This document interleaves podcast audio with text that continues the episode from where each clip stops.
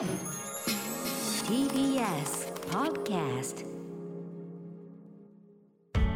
発信型ニュースプロジェクト。TBS Radio 905-954荻上チキ。セッション発信型ニュースプロジェクト荻上チキセッション。荻上チキと。南部ひろみが生放送でお送りしています。ここからは特集メインセッション。今日のテーマはこちらです。メインセッション。探求モード第2次岸田改造内閣が発足。旧統一教会との関係に揺れる岸田政権の今後。岸田総理は今日自民党の役員人事と内閣改造を行い新たな閣僚と党役員が発表されました。もともと9月上旬とも言われていた内閣改造をおよそ1ヶ月前倒しした形で政治家にとって地元での挨拶回りなどがあるお盆休み直前の内閣改造は異例です。安倍元総理の銃撃事件以降連日取り沙汰されている旧統一教会と自民党や閣僚との関係が異例の人事の背景にあるともされ今回の内閣改造では教団との関係を認めた閣僚7人を交代させました。ただ自民党は所属議員と旧統一教会の関係について党としての調査は行わない方針で岸田総理も新閣僚や新役員について自ら点検し厳正に見直していただくと述べていて新たに発覚する可能性も捨てきれていません。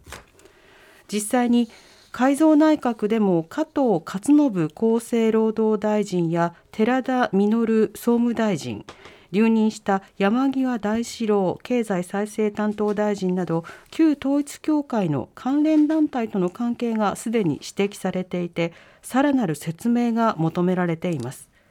今日は旧統一教会との関係に揺れる岸田政権の今後について専門家と考えていきます。はい、まあ、通常あの組閣というとね今度はこういったようなところに力を入れていきます、うんうん。そのためにこのメンバーです、はい。ベストメンバーですっていう。あの無理やりでもそうやって言うことが多いわけですよ、うんうん。安倍政権もあの、そうそう後半になっていくにつれて、まあ、ちょっとそろそろ順番回ってきたからぐらいの人がまあ、あのうん。登板されても、うん。今度がベストなんですみたいなこと言うじゃないですか、はいはい。今回ちょっとその毛色が違うところもあるのでそこのあたりのね空気感も含めてはい。読み解いていきたいと思います。ではゲストをご紹介します、えー、お二人ともスタジオにお越しいただいていますジャーナリストの江川翔子さんですよろしくお願いいたしますよろしくお願いします。お願いします。そして成蹊大学教授で政治学者の高安健介さんですよろしくお願いいたしますよろしくお願いいたしますお。願いします。まずは高安さん、あのこのタイミングでの内閣改造、そのタイミングも含めていかがでしょうか？あのやはりそのお盆明けというのがあの一般的なあの印象かなとやはり思います。よくその夏休みの期間にあの首相があどっか山小屋にこもって調整をしたりあの様子を見たりして、えーその夫人をの準備をすると、ですけどやはりその今回はあの予想をひっくり返してこう前倒ししたと。はい。でこれはやっぱり非常に、まあ、その戦略というよりは戦術と言ったらいいいいんでしょうかね、うん。あの世の中のことを見てというふうなことですけれどもあの喫緊の課題があるので新しい布陣を早めにということですけれどもであれば変えない方がいいわけなんで、やはり党内的なそのいろいろなその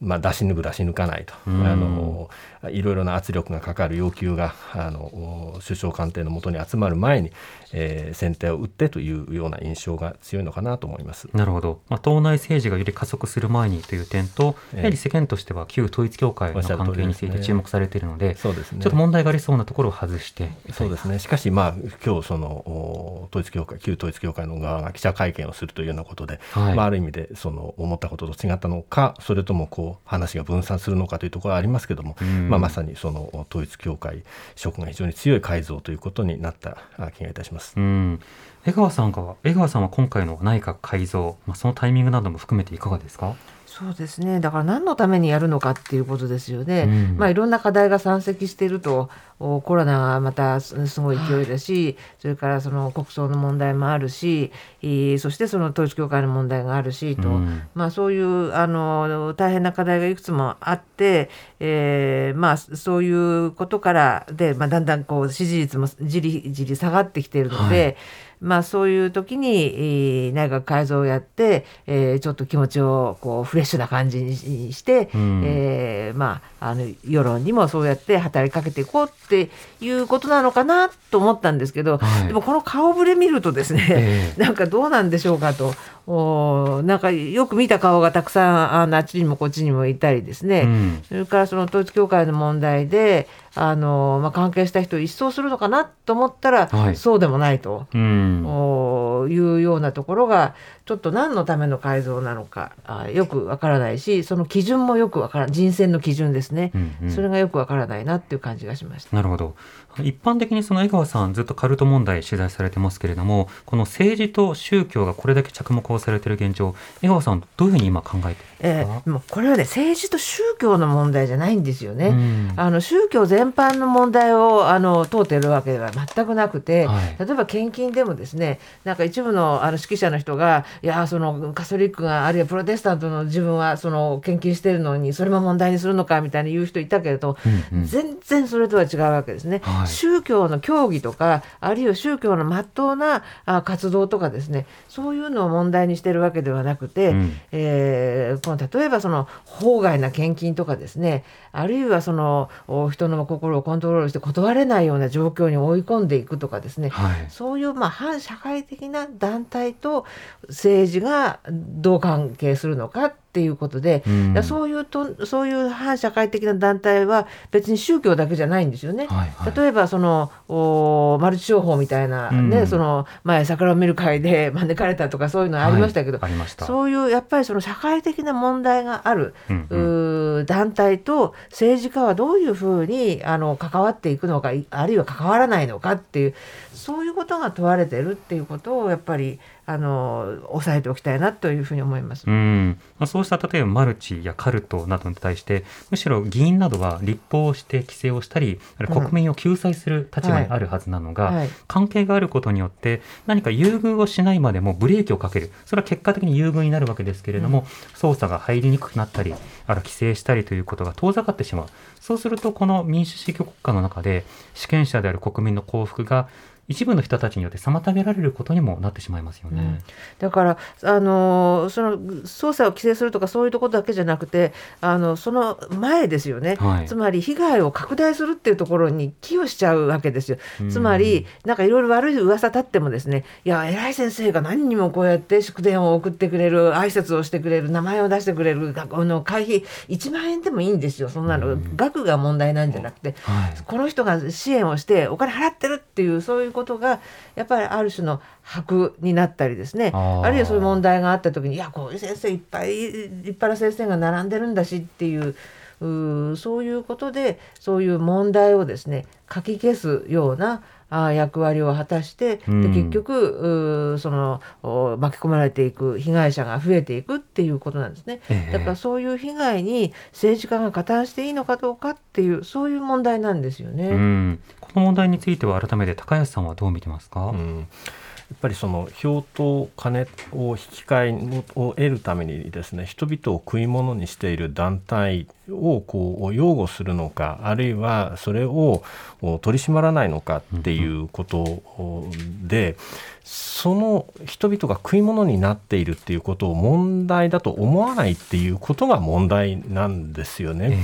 でそのあのこう選挙運動にこう入り込んできてしまうものはどうにもならないという説明というのはよく聞きますけれども、うん。これもあのそういう面もあるのかもしれないと。で今日もその記者会見で話題になっていましたけど名前を変えたのが旧統一教会であることを隠すためなのかどうかというところで政治家の側はあのお名前が分からなかったんではい。関係が分からなかったと、こういう説明をするわけですよね。え。でじゃあ分かったんだったら関係は切ったのかと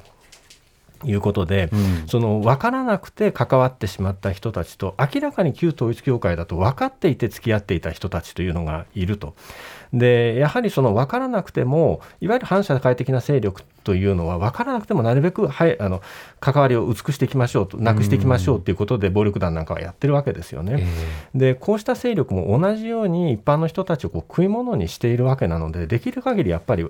できる限りその排除していくっていうことが大事だし分かっていて付き合うっていうのはこれは相応に政治的なペナルティを受けてしかるべきなんだと思うんですね。でこの人たちを知らないで混じっていた人たちとやっぱり一緒にするべきではないんじゃないかなというふうに思います。そうですねそしてその名称変更は隠れ身のかどうかって今日あの会見の中でも触れられていましたが実際上どういった意図かどうかは別として知らずに祝電を送ってましたみたいなことを議員が言うのであればまさにそれが隠れ身のとして使われてるじゃないかっていうことにはなってしまいますよね。そう機能してるっていうことなんですよね。そこが問題なんだということなんです。そしてそれをなぜ政治があるいは役所がそれを認めたのかということなんですね。うんあの今さまざまな論点があった中での改造ということになりました。多くの人たちは当然ながら関係がある人がどう入るのかということそしてこれからその問題に取り組んでいくのかということこの点気にしているところはあるかと思います。一方で党内政治というところに着目をしますとどの派閥の人がどういうふうに処遇されるのかということが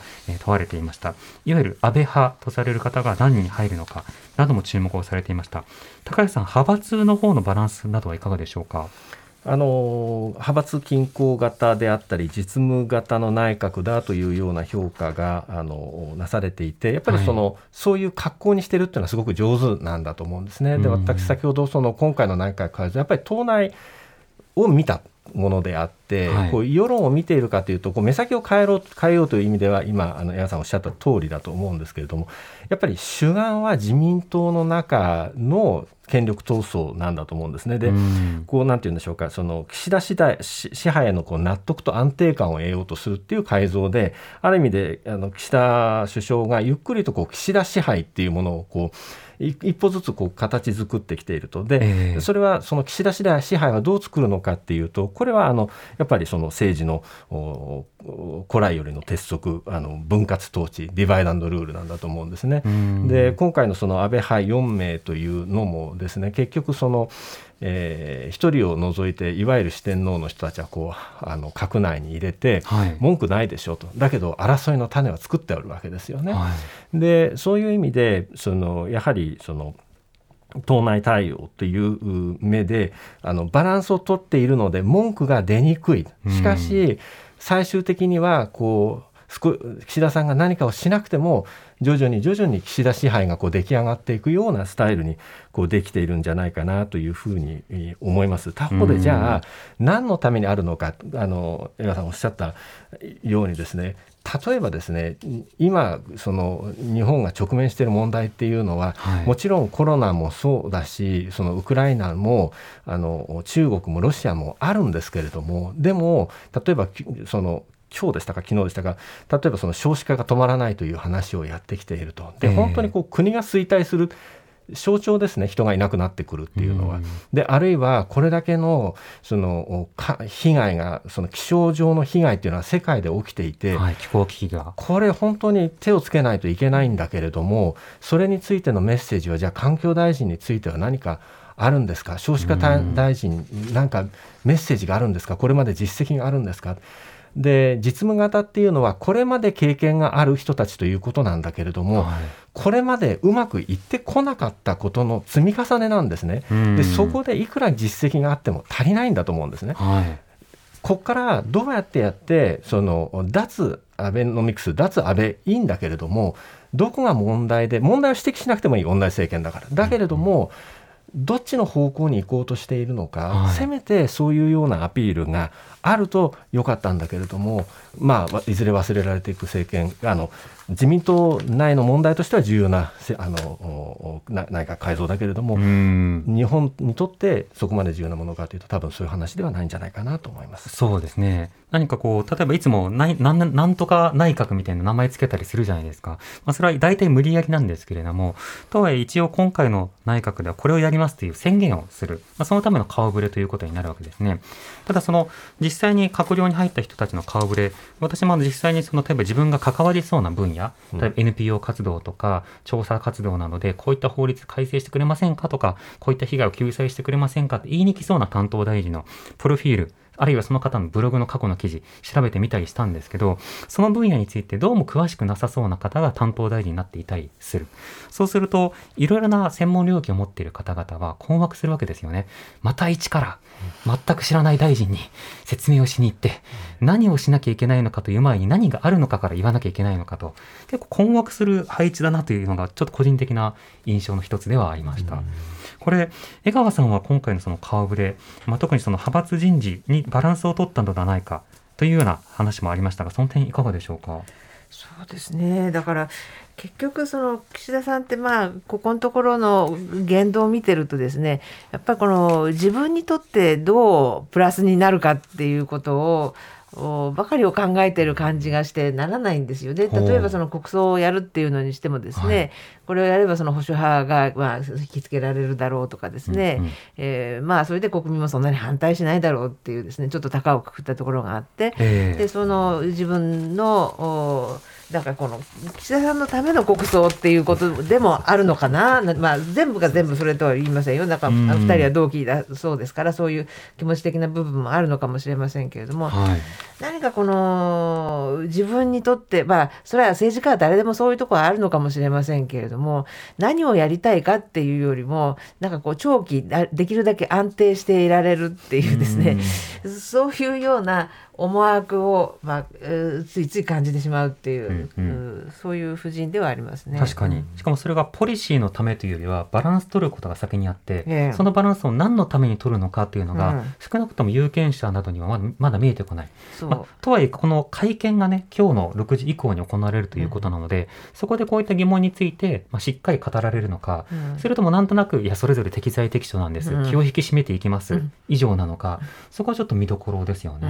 ううん。ちょっと先食いすることになりますけど江川さんあの今日の岸田総理の会見では何か注目点などありますか？そうですね。やっぱりこれ何を基準に選んだのかっていうことうん。をやっぱり聞きたいですよね。はい。あのなんか統一教会関係は一掃するみたいなあー雰囲気だったのにそうでもないとかですね、ええ。いうところを見るとじゃあこの問題についてはどういう基準だったんですか？っていうですね、うん。えーそういうところは聞いてみたいなというふうに思います。ん。もちろんこれで何をやりたいのかっていうのはありますけれども、はい。まあそれは多分あのいくつかの課題えーを、まあ、あのコロナとかですねあの台湾の問題とかウクライナの問題とかですね、えーそういったことを、まあ、あの挙げるんでしょうけれども、はいでも、うんやっぱりこの統一教会に関してはやっぱり何を基準にしましたかっていうところだけはやっぱ明らかにしてもらわないといけないなっていう感じがするんですね。そうですね。一掃しきれなかったのかなというのは、それだけもう大体の人も関わってるから、あの入れざるを得なくなったのか、それとも関わっている人は全員というわけじゃないのだが、うんでも党内バランスなどを考えると、どこかは入れなくてはいけなかったのか、その内実というのは気になりますよね。そうなんですね。だから例えばその加藤さん厚生労働大臣になった加藤さんが、はいまあその統一教会関連のお団体にまあ会費を払ってですね、はいい、たっていうのはもうだいぶ前に報道されてる話なので、うんまあ、知らないはずはないわけですよね。はい。それからその私はこれはもうおちょっとこんなことあっていいのかなっていうふうに思うのはあの山際大志郎さんですね、はい。え留任になりました経済再生担当ですね。うんでこの方はあの今月の初めに、えー確か神奈川新聞がですねこの方神奈川県のあれですよね選出ですよね。ええ。で神奈川新聞がですね統一教会との関連を聞いたらですねなんかお答えを控えるみたいな感じで、うん。あの逃げまくってたわけですよね。はい。そして今日になって認めたっていうんですね、うん。大臣決まってから認めるのかっていうね、はいはい。これはですねやっぱ統一教会云々の前に人間としてどうよっていううんそういう感じがしますよね。ええやっぱり誠実さにものすごく欠けるっていうですね。まあ、後出しだし。そうですだから、うんあの統一教会の関わりっていうのはさっき申し上げたようにやっぱりその国民を不幸にする団体とのお付き合いをどうするんですかっていう問題であると同時に、その関係がですねあの分かった時のこのお身の処し方ですよねうん対応ですよね。せめてその誠実にですねいや自分はこうこうこう思ってやったんだけれどもお今後はこういうふうにしたいということをあの誠実に語ればまだあいいんですよ。はい。だけどそうじゃなくて人間といてですねそれで大臣に留任されてからいや実はありました。あのうん。おなんかねそのこ関係があ数回ありましたみたいなですね、はいはい。そりゃないでしょっていう感じで、これどうなんですかね？あの、うん。例えば党内の調査はしないと。ただそれぞれ身を正してください。そしええてまあ必要だったら報告してくれっていうような指針はしてたわけですよね。はい。となるとあの党内では報告していてそれで良しとしていたのか、はい。それとも党の上司とかにも隠してうん。選ばれてから、すいませんすいませんって格好なのかどちらにしてもこれは問題ということになりますよね。そうなんですよ。だから、あのーどっちにしても問題だと思うんですね。うん。でそれがもし知ら知りませんで岸田さんは知りませんでしたっていうことであれば、はい。それはその調査能力の問題ですよね。ええ。だって新聞社が知ってて質問してるわけですから、うん。それについてあの調べられないなんていうですね、えーその程度の調査能力なんですかっていうことになるので、うん。まあどう転んでもですね、この問題っていうのはやっぱりあのちょっと問題じゃないかなというふうに思いますようね。んでもその関係の濃淡を見極めていくことは大事だというふうには意識はしていたんですが一方で江川さんの話でやっぱりこうピリッとこうさせられたのは つまり気を引き締めなくてはいけないなと思ったのは金額の高じゃないんだと、お金を送ってる段階で利用されるんだと、うん。あと電報などについても電報知りませんでしたって言って、後で知りませんでしたというだけではなくていかなる問題があるところに送ってしまったらどういった問題なのかを自分の言葉で言えるのかそして今後は政治家としてどういうふうに対処することができる議員や大臣なのか、そこまで言及しなければいけないということになるわけですね。そうなんです。だからあの今日まで環境大臣だった人がですね、はいなんかこのどこにでも送ってるんだって言ってヘラヘラしながら言ってましたよね。はいはいでこれはやっぱりもうもう絶対まずいと思うんです。うんで確かにさっきも言ったように知らずにだから統一教会ってあのいろんなそのダミー団体みたいにいっぱい作ってますからね。うんだから知らずにあの祝電の一つ送っちゃったみたいな人いると思うんですよね。うんだけどそれを調べてああ自分はなんていうところに送ってしまったんだと知らず知らなかったとはいえ非常に申し訳なかったとこれからもっとあの注意することにしたいっていうそういう話だったら分かるんですよ。ええやっぱりこ国民をそうやってあの被害に遭わせるようなところと自分は関わってしまったっていうそういうあの痛みみたいなのがですね感じられればいいんですけど、うんそれがないっていうのは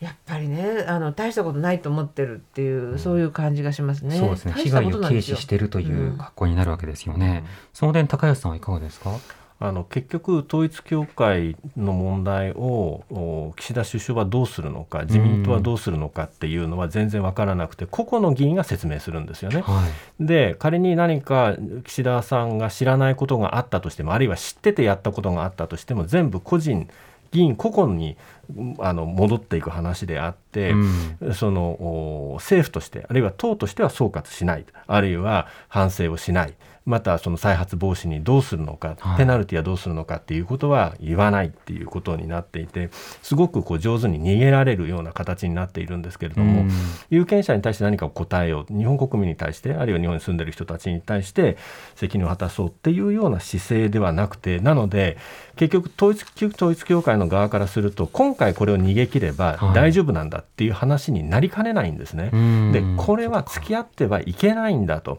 でここの人たちっていうのが被害をもたらすんだっていうことをやはりその公的な役職者がやっぱり率先してその確認していく。で被害についてですからこ今後その例えば救済みたいなことにどういうふうにこうじ助力していくのかっていうようなことも関わってくるし、うん。そのこれまでそのあったかなかったか政治的な忖度でこう捜査を控えていたようなものっていうのをこう再開することができるのかある意味はい。でこう警察に対するこうサインでもあるわけですね。かつてあれ安倍政権の下でいろいろなその役所の中の海がこう出るよりはたまるって言ったのはそうした不祥事が起きた時に守って守って守りきると。うんで説明しないで逃げ切るっていうことをやったので同じことがこう繰り返されたっていうことがあるわけですけれども、はい。これはやっぱり今回もそういうことになりかねないので。うん。きちんと何がいけないのかかということについてん何というのかな。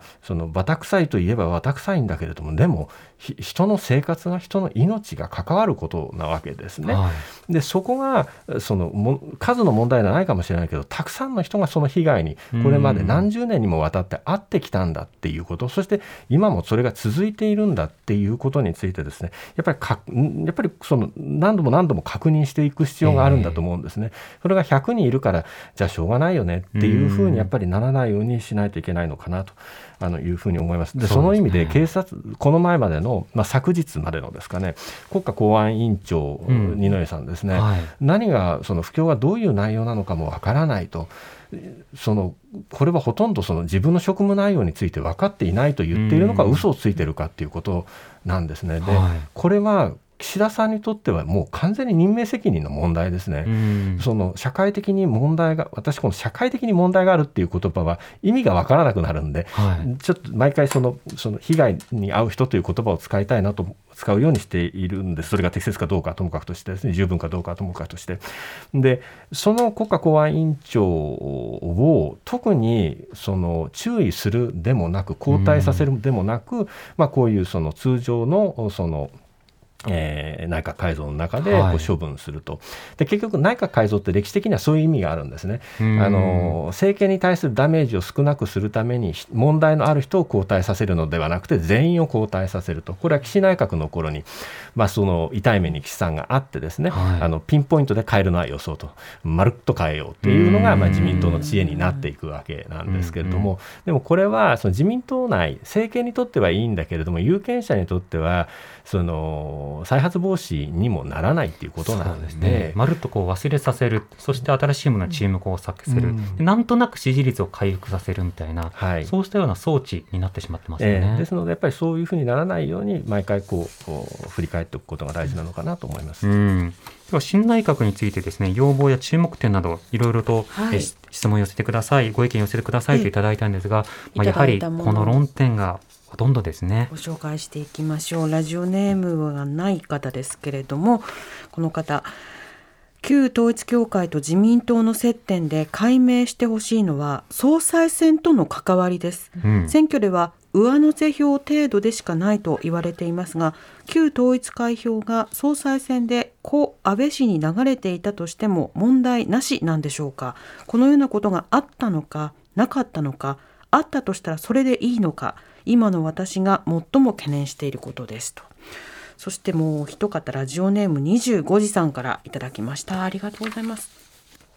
なぜ誰も統一教会との関係を断ち切ると言わないのでしょう。誰も責任を取らないでぬるーっと続いている今の状況がとても気持ち悪いです。うん。やはり権力を持つ者のみに決定権があるのは問題があるように思います。関係のあった議員は全員辞めてもらいたいです。厳しい意見もいただきました、はい。あの例えば電報もう送りませんって。これあのスタートラインも立ってないと思うんですよね、うんうん。断ち切るでも不十分だと思います。政治家としてどういう立法をしてどういった被害救済をするのかその仕事を何をするのかなんですよね。電報を送るのって別に政治家の仕事ではないので、政治家として何をするのかっていうのが問われている段階だと思います。でもこれだけリスナーの多くの方が今後何をしてくれるのか断ち切ってくれるのか注目をしている現状江川さんいかがでしょうか。そうですね、あのーこれだけ多くの人たちがまたそのカルトの問題に関心を持ったっていうのはですね、はい。あのこの間の報道っていうのがあったからだと思うんですね。うん。でところがですねそういう報道を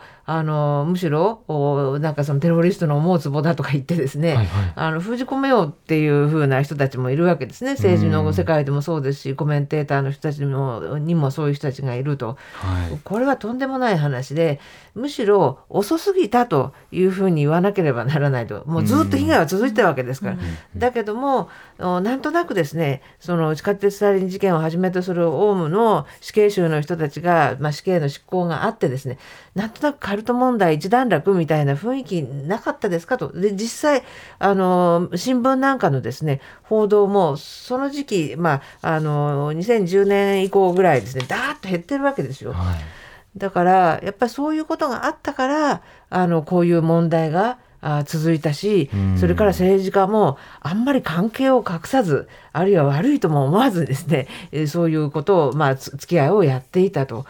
だからそんなことがあるからですよ。お安倍さんだって、えーこれぐらい出ても大丈夫だ。特に批判なんかされないと。だってええ安倍さんずっと前に、あの、電報、祝電打ったことで結構批判されたんですよ。うんうんで、その時はこれから注意するみたいなことを言ってたんですね。はい官房長官の時。とかその前ですね。そうです、はい官房長官の時ね。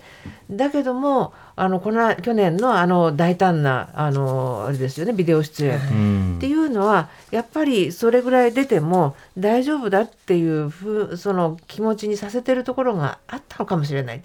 うそうかそう考えるとやっぱりもっと早くやっておくべきだったんですよね。そうですねのこの問題については。あ思うツボ論というのは、本来は何のためにやるのかというとやっぱり再発防止をやるということがとても重要で、はいあの動機の上乗せになるかどうか今後再発が起きるような社会にしないために言われるのかもしれない。でもそれのためだったらやっぱカルト問題などに対してそして不幸の再生産がない社会を作るためにどうすればいいのかそこを話し合っていく政治家が望まれているということになります。続きは5時台で。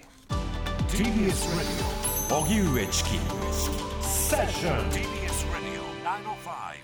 905-954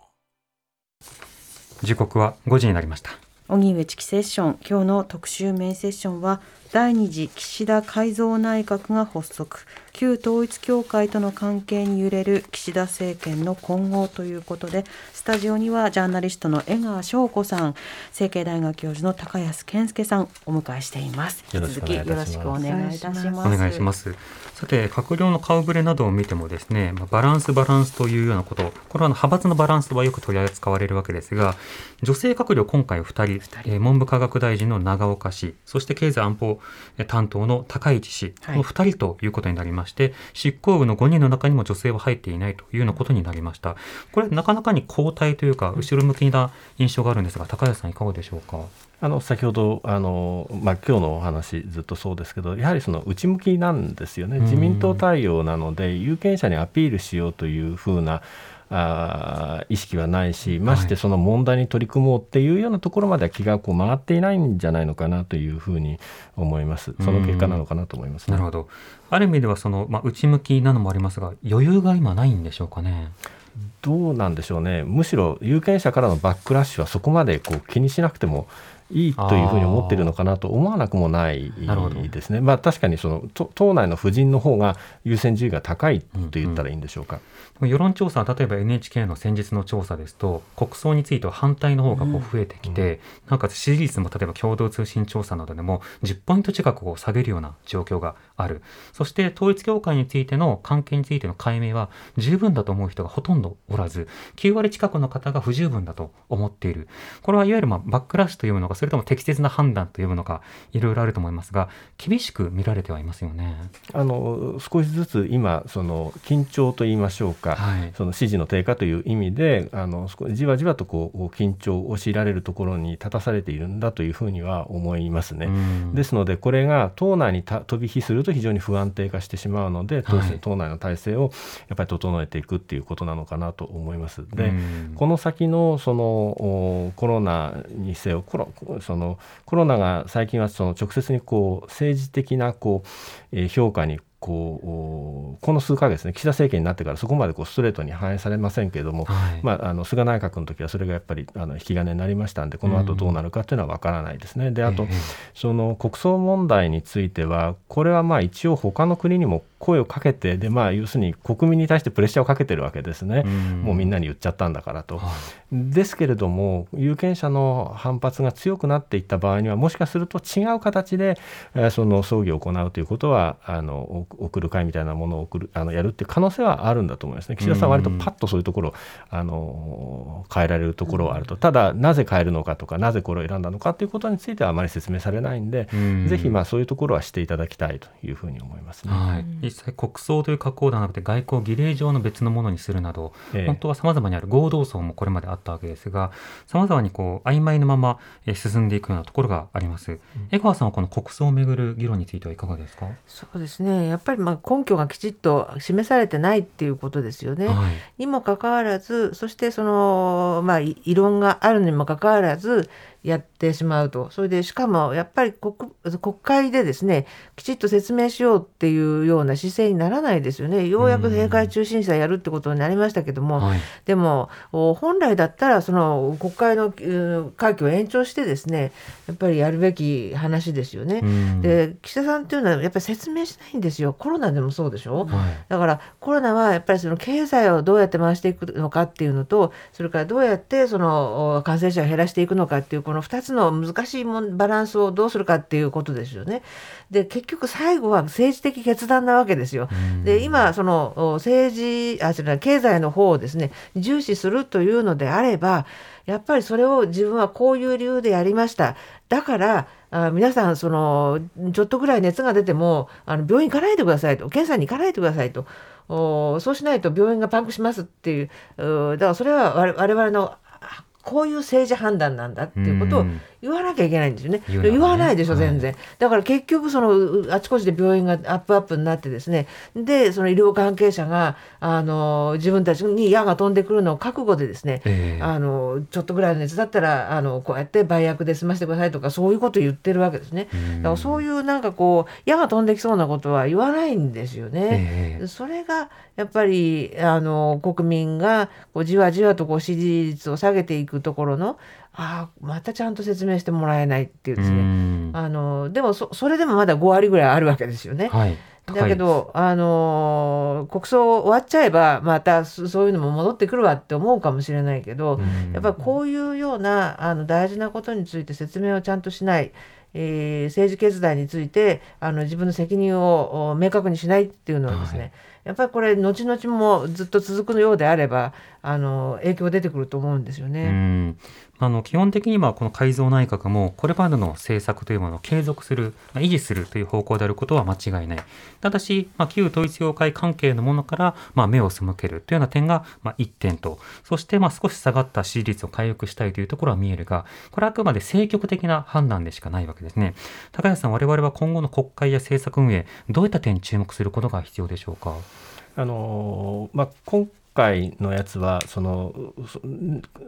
なぜ党内なのかというふうに言うとやはりその安倍政治との関係をどうするかっていうところが念頭にあって、はい。あある意味でこう呪縛であったり縛りですね。これは経済についてもおそらくアベノミクスのままではダメなんだっていうことは分かっているけれどもアベノミクスってやっぱりこうロックインしちゃっているものがあるわけなんですね。細かいところはははしょりますけども、でもこれではやっぱり経済が自利品になっていってしまっていて日本の力が落ちてくると、で、うんまあ、端的にはその給料も上がらないと社会がこう不安定化してくる。でこれ転換したいんだけれども、はい。こうどういうふうにこう転換させていくのか見計らってるっていうところなんだと思うんですね。やり方も非常に難しい。また、うん今回政策でやっぱり一番その重点を置いてるのはやっぱり安全保障なんだと思うんですね。はい。その外務大臣、えー防衛大臣それからその経済安全保障の担当ですね。えーでこういうようなところでその一番岸田政権にとっては弱点になりうるところで弱腰だと見られたらもうおしまいだと。なのでこう自分のススタンスがどうなのか私分かりませんけれどもあの右からの攻撃にこう対応しつつアメリカからの要求に応えつつ、はい。なんとかこうソフトランディングをさせようとしていると。でその安全保障法制とかあの集団的自衛権のは枠組みができていますんで、うん。あのもう逃げられないような感じもなくはないわけなんですね。アメリカとの協力については。ただ、ええ。ただ敵攻撃能力の問題とかまた別の安全保障上の話っていうのはこれはまだどこに行くかわからないので、うんこうどここううまく着地させたいという思いはあるんじゃないかなと思います。まず大きいその経済外交のところではそういうところがあのあると思います、そうですね。そうした狙いというのは見えてくる。でも今の中でその語りが抜け落ちてしまうのは、これはあの岸田政権から抜け落ちてしまうのは、アメリカ、そして党内保守、これに配慮しようという話があった。でも江川さんがずっと取り扱っているカルト被害者とか、あるいはその他様々な性的マイノリティとか、あるいはその選択的夫婦別姓を求めるような、足元の市民の弱っているところ、ここに対して手当てをするという姿勢はまだ見えてきませんよね。あおっしゃる通りだと思います。ですからその多様性っていうようなようなところに意識があのし世の中の人口のマジョリティの女性にさえ意識がまだなかなかいかないので、うんあの先は長いかなという印象を持っておそうりま。ですすね。まあ、それらの点について、この後のえー岸田総理の会見で何を語るのか注目したいと思いますが、はいこの6時からの会見、江川さん、今回は当たったんですか？そう当たったの。参この間はダメだったから、はい。だから質問ができるかもしれないうんかもしれないっていうかですね。まああんまり期待しない方がいいかもしれない。今回江川さんに刺さなかったら 本当どうかと思いますよ、みんながその論点についての第一人者にこのこと聞いてほしいっていう論点思がいっぱいあるタイミングなので、はい。あの私たちこの後 TBS ラジオの YouTube で、はい。あの配信しておりますので生江川さんとか会見の様子もはい。引き続き見ていきたいと思います。はい。今日はジャーナリストの江川翔子さん、成蹊大学教授の高安健介さんスタジオにお迎えしてお送りしました。お二人ともありがとうございました。またよろしくお願いいたします。ありがとうございましたありがとうございました。TBS Radio 荻上チキセッション TBS Radio 905 954